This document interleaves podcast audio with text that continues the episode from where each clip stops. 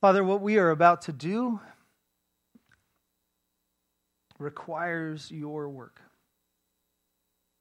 We speak and listen all the time, but to speak for you requires that I have your help.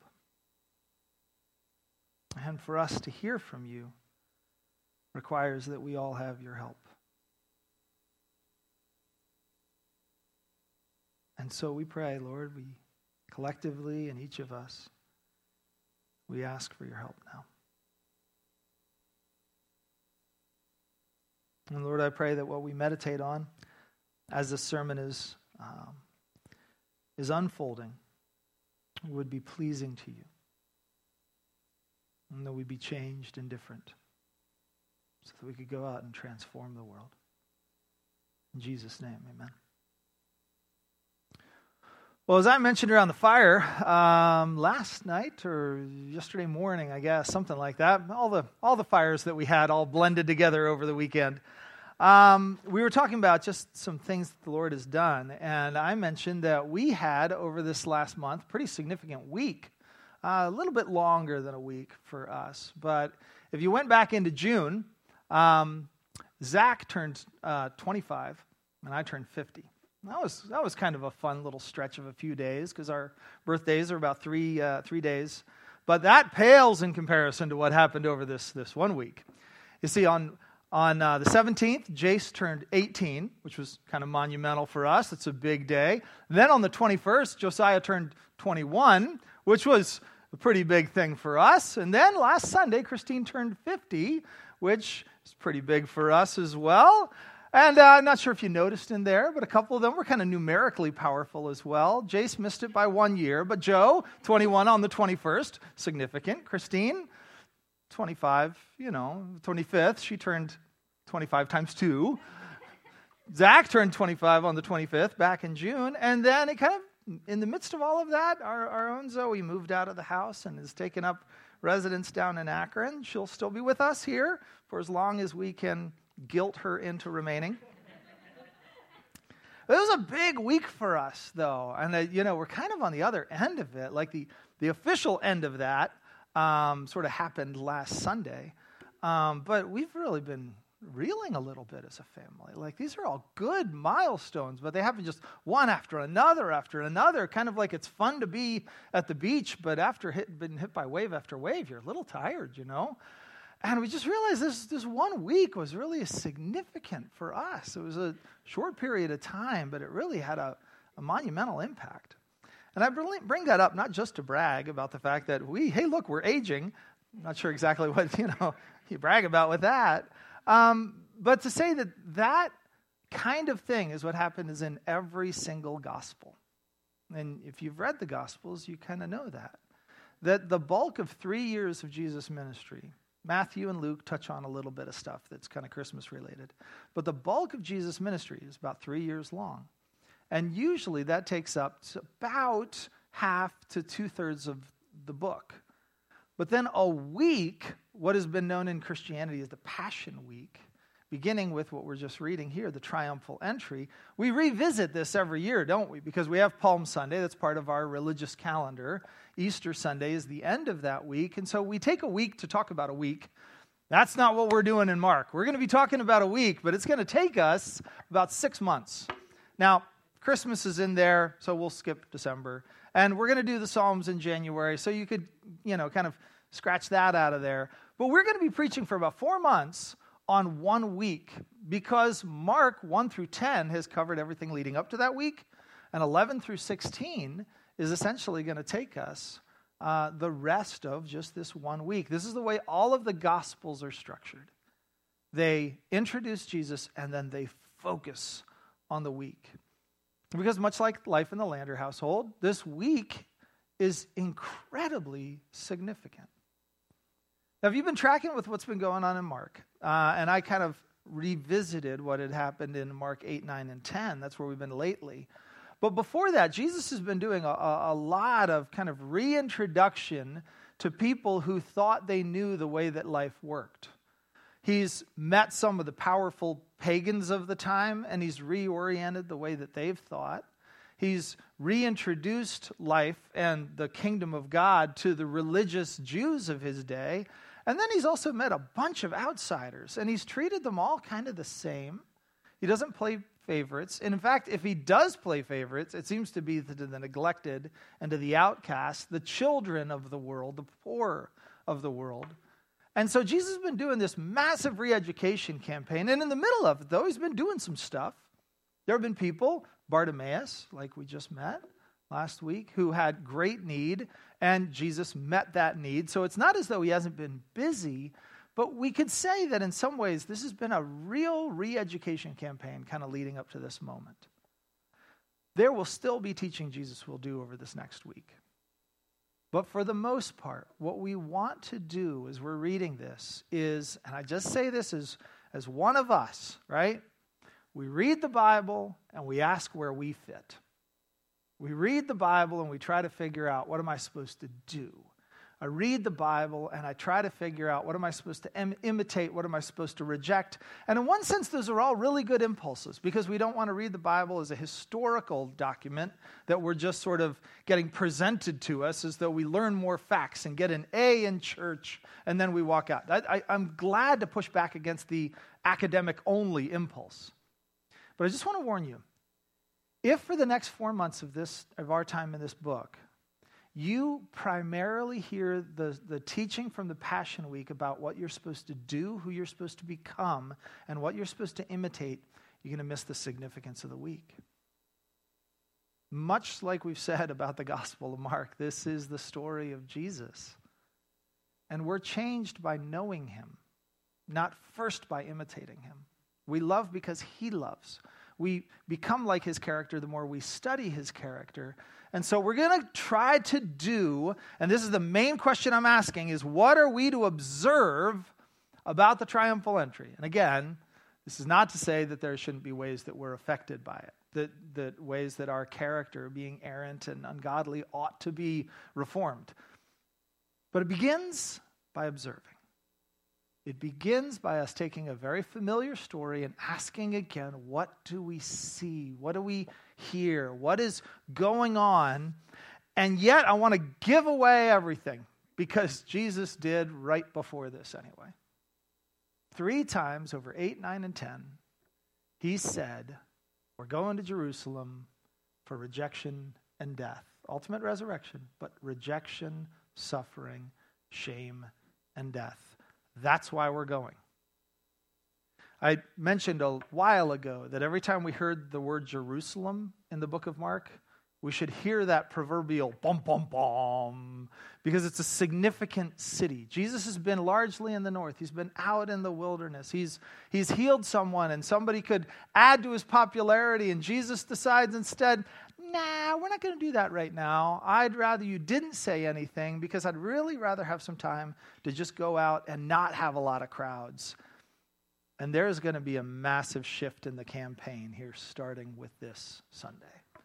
Jesus is about to go public. He's about to enter in, and he has told the disciples, We are going to Jerusalem so that the Son of Man might die. And the, the disciples, for the most part, never got it for three chapters, we kind of joined along with the disciples and recognized how frequently we miss it because we take Jesus' mission of suffering that leads to glory, and we figure that that means glory for us that should eliminate suffering. It's sort of backward thinking, but it's just what we have to confess. The disciples do it. Jesus explains what's going to happen to him. They're arguing about who's the best. They figure that these are little kids. They don't deserve to be in our circles. There are other people who are doing good works and they're not part of our team, so let's get rid of them. And Jesus has to push back over and over and over and say, if you don't embrace the mindset you're about to see lived out over the next week, you'll miss the entire purpose of why I've been here for 33 years. And we as a church have to make sure that we do the same thing. So we're just going to slow down but listen to J.C. Ryle, who's going to give away the ending. Here it is. What are we to observe about the triumphal entry? We observe this He came to Jerusalem to die. And he desired that all Jerusalem should know it. When he taught the deep things of the Spirit, he often spoke to none but his apostles. When he delivered his parables, he often addressed none but a, a, multitude of poor and ignorant Galileans. When he worked his miracles, he was generally at Capernaum or in the land of Zebulun or Naphtali. But when the time came that he should die, he made a public entry into Jerusalem he drew the attention of rulers and priests and elders and scribes and Greeks and Romans to himself. He knew that the most wonderful event that ever happened in this world was about to take place. The eternal Son of God was about to suffer in the stead of sinful man. The great sacrifice for sin about to be offered up. The great Passover lamb about to be slain. The great atonement for a world's sin about to be made. He therefore ordered it so that his death was eminently a public death. So let us see here one more proof of the unspeakable importance of the death of Christ. Let us treasure up his gracious sayings. Let us strive to walk in the steps of his holy life. Let us prize his intercession and long for his second coming. But let us never forget that the crowning fact in all we know of Jesus Christ is his death upon the cross. From that death, flows all our hopes. Amen, indeed. Quite the spoiler for what this week is going to uh, be about. But then again, so was every song that we sang this morning, so that's okay. It's just good to remember that the moments you want to have public in your life and the moments you want to have hidden from your life are about to be entirely reversed in Jesus' mind. His great moments of healing, his great moments of teaching, largely does them unnoticed. His moment of naked, shame bearing suffering in the stead of sinners, where he would not simply be kind of, you know, wink, wink, nudge, nudge, okay, I'll take the credit, even though we all know I'm great. No. He would come as a servant and be treated as a servant. He would come as a slave of all and be treated like the worst of the slaves of all. His most naked moment was to be his most public moment. That's where this week is leading. And so we have to start by making sure that we're hearing everything that Mark is trying to help us we're seeing everything that Mark wants us to see so that we're sensing what Mark wants us to sense. So let's start. I'm going to take passage or the verses, you've heard it all kind of read, and I'm going to take the verses a little bit, some here, some there. So just kind of bear with me. But the first thing that we need to hear is this point that J.C. Ryle just made. We need to hear that Jesus' mission is turning public. Verse 1 says, Now when they drew near to Jerusalem, Bum, bum, bum. They're coming finally to Jerusalem. If you remember watching The Chosen with us, remember Peter's energy? What, what are we doing? You're turning water into wine in front of like nobody.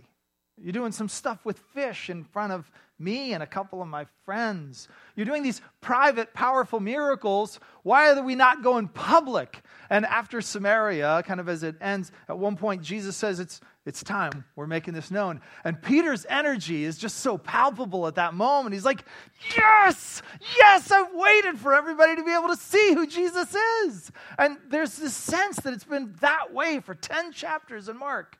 When will everybody get to see? When will we go to Jerusalem? Bum, bum, bum. No, no, no. When will we go to Jerusalem where the Son of Man suffers? Where will we go to Jerusalem where the Son of Man is shamed and naked? And they're making their way past Bethany, the home of Mary, Martha, Lazarus, more of a significant city in the Gospel of John, for instance. But the Mount of Olives, a prophetic point of messianic importance, looking out down the valley and back up to Jerusalem to be able to see the moment that every pilgrim would really, so that every Thanksgiving over the river and through the woods to grandmother's house we go, every Passover over the Mount of Olives and down the valley to Jerusalem up we go. Everybody knows that trip. Everybody knows that view, and that's what Mark is highlighting right here. They're drawing near to Jerusalem. And when they finally get there, what happens? Skip ahead to verse 8. Many spread their cloaks on the road, and others spread leafy branches that they had cut from the fields. And all of those who went before and all of those who followed behind are shouting. This is exactly the opposite of what Jesus has asked for in the past. You've healed me. What should I do? Say nothing. Don't go yelling. And now everyone who's there before and behind are shouting the arrival of the king. And they're using messianic language to do it because he's riding in in a way that isn't just like every other pilgrim making their way to Passover. He's riding in with his eyes on Zechariah. Zechariah, who said in chapter 9, Rejoice greatly, O daughter of Zion. Shout aloud, O daughter of Jerusalem. Behold, your king is coming to you. Righteous and having salvation is he, but humble and mounted on a donkey, on a colt, the foal of a donkey. And I will cut off the chariot from Ephraim, and the war horse from Jerusalem, and the battle bow shall be cut off, and he shall speak peace to the nations. Like Christmas carols, this was one of the verses that was always remembered. It was just part of the annual psyche of expectation of what was going to happen when the Messiah would come. It's not just messianic, though. See, what's happening here has a, a real sense of kind of pointing to something that had taken place, and it's probably most noted when a king named Jehu you probably don't know Jehu too well, but you might know a king named Ahab. Ahab was one of the worst kings of all of Israel. His wife Jezebel was definitely the worst queen of, in all of Israel. The, the, the just sold out dedication to idol worship that marked the northern tribes and the, the nation of Israel during the time when Ahab reigned and when Jezebel reigned, well, it was just catastrophic. If you didn't line up, you were complete. You want to talk cancel culture? Go read that. And you'll realize, okay, we've got a little ways to go before things get too bad in our country. The, the Elijah, prophets of Baal, that's that time. Jehu was anointed by a prophet to clean house. Sadly, he wasn't a really great king. He wasn't what you'd consider a good king because none of the kings in Israel really were at that time. But he did get rid of a lot of the problems. And at the moment when he was sort of, you know, put, called out to be king, not quite his crowning, but his moment of proclamation, what everybody did who heard that was to take off their cloaks and lay them on the stairs where he was. It was this moment that was really significant in all of Israel and Judah's history because it was the moment when Ahab's reign was wiped away and a, and a real reform came about. And it was marked by the laying down of cloaks right in front of the king, where everybody recognized, I'm taking what's mine and I'm laying it before you because you are more important than I am. And that's happening here in the front of Jerusalem. It's not just that, but the way that a king would make his approach into a city, very significant. If he comes riding the beast of war, he's got war intentions for the city. But if he comes a little bit more humble, as Zechariah says, humble and mounted on a donkey, then what he's intending is to bring peace to the city. Now, there's expectation laid all over this. Some of it messianic, some of it military, just all of it cultural, all of it laden with expectation. And the main thing is Jesus isn't shying away from any of it. Like Brad said last week, the blind were healed, and when the blind get healed, people are paying attention. But most of the time, when Jesus has done messianic stuff, he's done it, and everybody's like, Is this the time? Nah, no. And here we are. He's saying, Yep, eyes on me, everybody. What's going to happen this next week matters. It's time for us to go public so that the world might know why I'm here. First thing we got to sense is just how different this is in Mark that Jesus has gone public. Second thing we've got to see, though, is just how powerful Jesus really is in this moment. And you might not quite catch it, so let, look again. Jesus sent two of his disciples. Verse 2 continues this way. And he said to them, Go into the village in front of you, and immediately as you enter it, you will find a colt tied on which no one has ever sat. Now, that might not seem like anything other than the story I think I've told before the, about the time when my Zach was, you know, he was a lot littler, but he was the biggest of my littles at the time. And my neighbor, who had miniature horses, asked, Would you like to put one of your kids on the back of one of my horses? And clearly, I was alone without my wife at that moment to make this decision because I think wiser heads would have prevailed. But I thought, Yes, Zach, you want to do this? And Zach rode my enthusiasm and said, Yes, that would be a great idea. Well, these horses had been kind of biting at each other, and apparently, when he set the Zach on the back of the horse, Zach's little heel hit one of the open wounds, and this little horse um, scared absolutely every one of us. The owner of the horse, the owner of the child, we were all terrified for what was about to happen to Zach because this was a horse that didn't want to be ridden. And you've got to think when your big moment comes, wouldn't it be the best idea to take an untested factor and just push it forward publicly? That would be the best way to see how this could work. Beyond the lack of what might seem like wisdom of taking Jesus, the most important figure, and putting him on a colt of a donkey that's never seen anything like this happen to him before, there's actually a little bit of sort of religious significance. Listen to these two texts. This is Moses talking both in Numbers and then later on to a different generation in Deuteronomy. He says, Tell the people of Israel to bring to you a red heifer without defect, in which there is no blemish, which is the sort of thing that we often hear. If something's going to be sacrificed, you don't want it to be some of the worst of your flock, you want it to be some of the best, right? So no blemish, but here's another factor of it on which a yoke has never come. He says the same thing then later in Deuteronomy. Take a heifer that's never been worked and that is not pulled in a yoke. In other words, there was a ceremonial purity that came with not taking a beast of burden, but taking something that had never labored in a field and dedicating it to a very special purpose. That's probably a bit of what's behind this, where Jesus is saying, This is the kind of colt I want you to find. Here's where you're going to go find it. And I'm going to, we're going to take this and we're going to, we're going to use this as, as what's there. But there's something a little bit more significant, I think, than just the ceremonial aspects of it. Some of the power of Jesus' ministry, in my mind, comes out of the way that Job gets a talking to from God at the very end of the book. Remember the book of Job? The beginning of it is a guy who everything is going really well.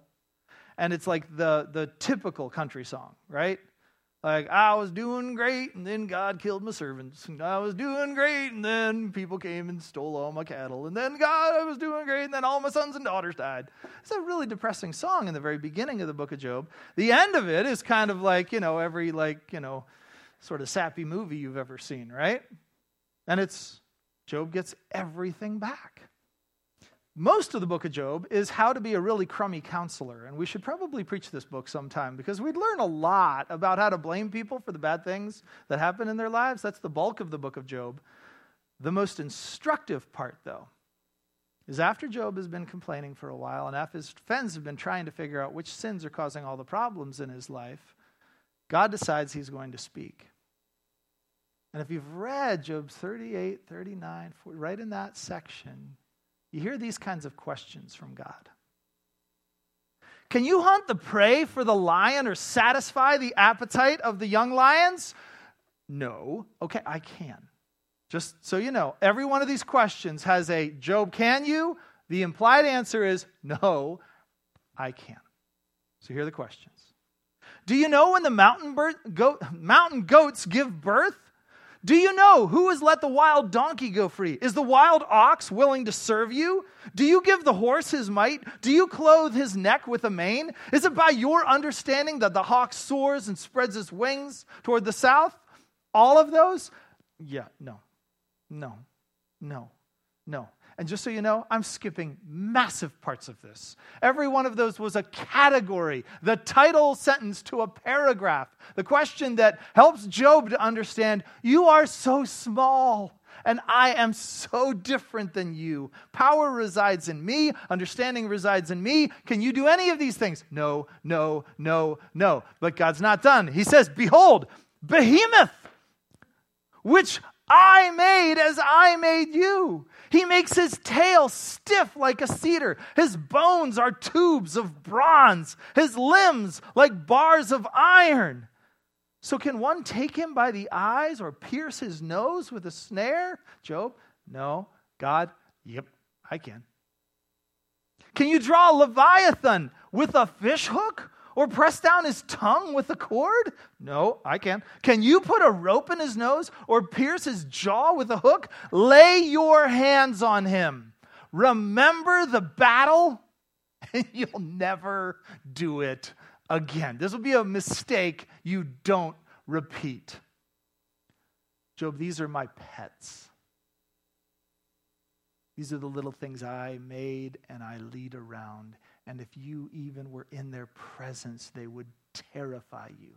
But I, the God of creation, made and sustain and control all creatures. Why does that matter? Because when the colt, the untested colt, comes out, it says they brought the colt to Jesus and he sat on it. And it did his bidding. Remember that terrible moment in Israel's history? This is before they're a nation. Back in the day when they're still trying to figure out their identity, and they don't even really understand God very well because they think that they can use the Ark of the Covenant and bring it into battle as a good luck charm. Without respect for who God is, they figure, let's just take the Ark of the Covenant. Because that Ark of the Covenant, we don't have to really obey God. We can just have God. We can just bring God and use God. We don't have to revere God or honor God, but we'll just bring him into the battle the way that Joshua did whenever that went around Jericho. And remember that story that it fell? We're just getting, we're just getting the battle handed to us here. And so what we need to do is we need to go and assert our dominance. Let's do that with the Ark of the Covenant. And they bring it out. And what happens? The Philistines capture it.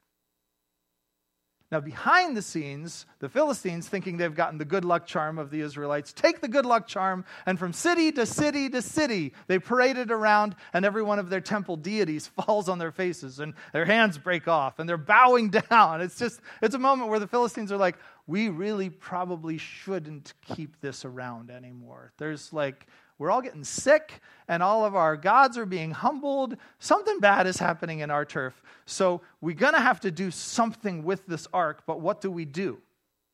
And if you remember, their plan is to take two cows that are nursing at the time, right? So cows that want relief from the pressure that's building up and put their babies over here. So the calves are over there. The cows are now going to pull this cart with the Ark of the Covenant and just see what happens. And what happens? The cows go completely against what they're supposed to be doing by nature, and they take the cart away from their calves back up into the land of the people of Israel. And the Philistines recognize, yeah, this was a horrible mistake from beginning to end. So the Israelites are making mistakes. They're not in charge. They recognize that the Philistines are making mistakes. They're not in charge. They recognize it. Who's in charge? The God of creation, who's supposed to be represented by the Ark of the Covenant, is exerting his power even over, to the very end of the story, even over the forces that would drive the urgings of these beasts. And the one who could draw Leviathan with a hook and the one who could take and pierce the nose of Behemoth, the one who's sort of set everything in place from mountain goats to, to horses with their manes to hawks soaring over the planet. He's decided to come and sit on a donkey that shouldn't be obeying him, and it obeys him. Because the God of creation is powerfully making his way into Jerusalem. It's not a big point in the story, but it seems massively significant. Jesus is going public. Jesus is going to Jerusalem with power. And lastly, Jesus is going under this prophetic mandate. And the, the prophetic mandate is both kind of personal in the beginning of the story. And you notice that everything in the story kind of happened twice. It's an interesting way of telling the story, right? I mean, by the time Mark is kind of getting to the second part of it, you're like, we, we heard this, didn't we? Well, that's kind of Mark's point. Mark says, here's where Jesus' words Go into the village in front of you, and immediately as you enter it, you will find a colt tied up.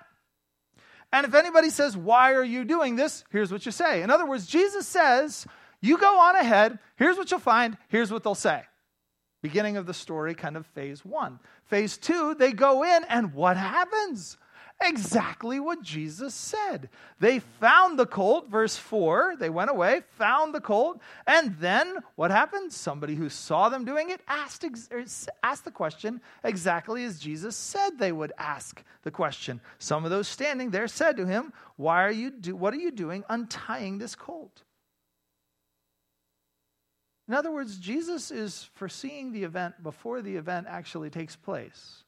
And you could probably, if you wanted to, kind of explain away some of the details. It's just, I don't think that's the way Mark's telling the story.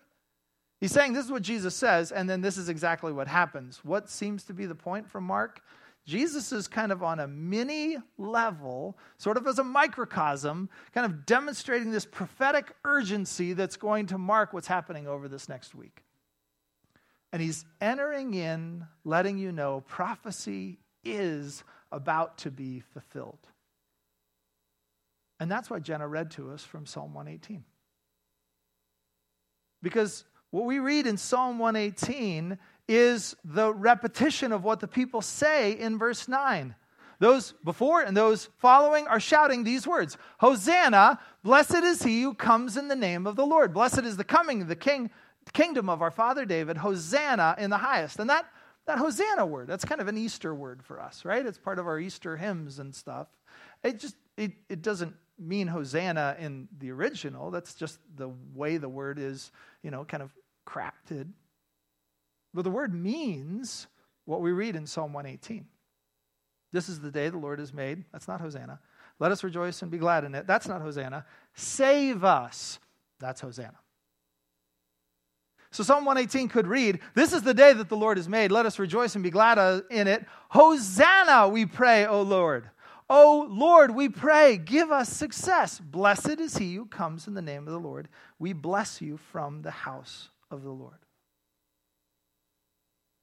You realize what's been happening Passover after Passover after Passover after Passover has been pointing to this Passover. And that's what Mark is pointing out to us from the very beginning. Every time the people came to Jerusalem, they'd be looking for one they could say Hosanna to. And there had been many messiahs. There had been many in the story of Israel who would fulfill what seemed to be the prophetic sort of longings that came from the very beginning of the stories of the New Testament. Or, sorry, the stories of the Old Testament. So, from the Garden of Eden on, there was a promise. The serpent really screwed this up, but somebody's going to crush his head. Was it going to be one of Adam and Eve's sons? Because that'd be great. There seems to be a good one. Oh, he just got killed. I guess it wasn't going to be him. Was it going to be the replacement from him? Was it going to be any of their kids? Was it going to be any of these kids? Finally, we get to the spot that the whole world, aside from one family, is just corrupt. And that, that whole promise that somebody is going to actually defeat the darkness and crush the head of the serpent, it doesn't seem to be coming true at all. The serpent is winning over the entire planet. And so God floods the entire earth, saves a remnant. But that theme happens over and over in the Old Testament. Every time it seems like things might go well and we might have a hero, even Noah, the one who saved the, their his family from the flood, at the end of it, man, he's getting drunk, hammered, and he has to just absolutely be kind of like covered all of his shame. He's not the guy we've been looking for. Is Abraham the guy we've been looking for? Absolutely not. This guy's a coward. Is Isaac? Nope. He's repeating the sins of his father. Is Jacob? No, absolutely not. Is Joseph? Boy, he's, he's the closest we're getting, it seems, but not even him. And then later, and then later, would it be Moses? No, it's not Moses. Moses is going to be staying in the promised land. He's not going. Would it be any of the judges? Would it be Samuel or his family? Would it be any of these that are coming through, either the kings or the priests? Finally, David arrives on the scene, and we're thinking it clearly wasn't Saul. At least we've got a man here after God's own heart, one who God said, I'm going to build your house and it's not going to fall. Finally, the serpent crusher has come. And then Bathsheba. It's not him. And if we just keep telling the story, you know that we find that seems so familiar about the Old Testament is that it mirrors your story. Because you've had those moments that it seemed like you were doing well. And then if we had to tell your story with honesty, we'd say, no, this is definitely not the one in whom all humanity should look. This is not the one to save us from our plague. This is not the one to crush the head of the serpent. But finally, he's here. Finally, humanity can cry out with one voice Hosanna, save us. Because you're the one we've been waiting for. The Passover after Passover, feast after feast, approach after approach, carol after carol, we have been waiting and longing for you, and you've come. But you notice one other thing about this story? It's not just the power and the prophecy and the public nature of it. It's how pitiable his story really seems. And I read it in verse 3. If any one of you says, if anyone says to you, Why are you doing this? Here's your answer The Lord has need of it. He had to borrow a donkey, guys. Yes, a public ministry. Yes, a powerful ministry. Yes, one that would fulfill prophecy, but one marked by extreme poverty. And not just extreme poverty, but as he's told it, so many other elements that are going to make us pity him as this week unfolds. All that should have been done to us will be done to him. And when Paul's looking back on this story, and he's trying to make sense of a narrative of a king who would suffer in order to save, he says the following You know the grace of our Lord Jesus Christ, that though he was rich, yet for your sake he became poor. Why? So that you, through that poverty, might become rich. That's the story we're going to be in for the next six months. So let's pray and ask that the Spirit helps us not to miss it. Father, we are so grateful that you sent our King, our Savior, the one to whom we could cry out, We need your salvation. We're grateful that you sent our King exactly as we needed him to arrive not to conquer us, but to come humbly so that he could understand us, and to suffer so that he might save us. Father, this last week we have all felt our poverty. We have all felt our need, and we have all felt our rebellion. We recognize you could very have, justifiably have ridden into our lives ready to conquer and ready to judge. But we exalt Jesus. And we lift up his name because though he was worthy of every bit of glory, he deprived himself of it in order to rescue us. Lord, I pray, help us to pay attention for this next week of his life. over this next half year of ours. And would you change us? Would you make us more grateful for him? Help us to understand him and to imitate him more. But may that begin by us recognizing simply how desperate we were for him. And how grateful we are he came. In Jesus' name, amen.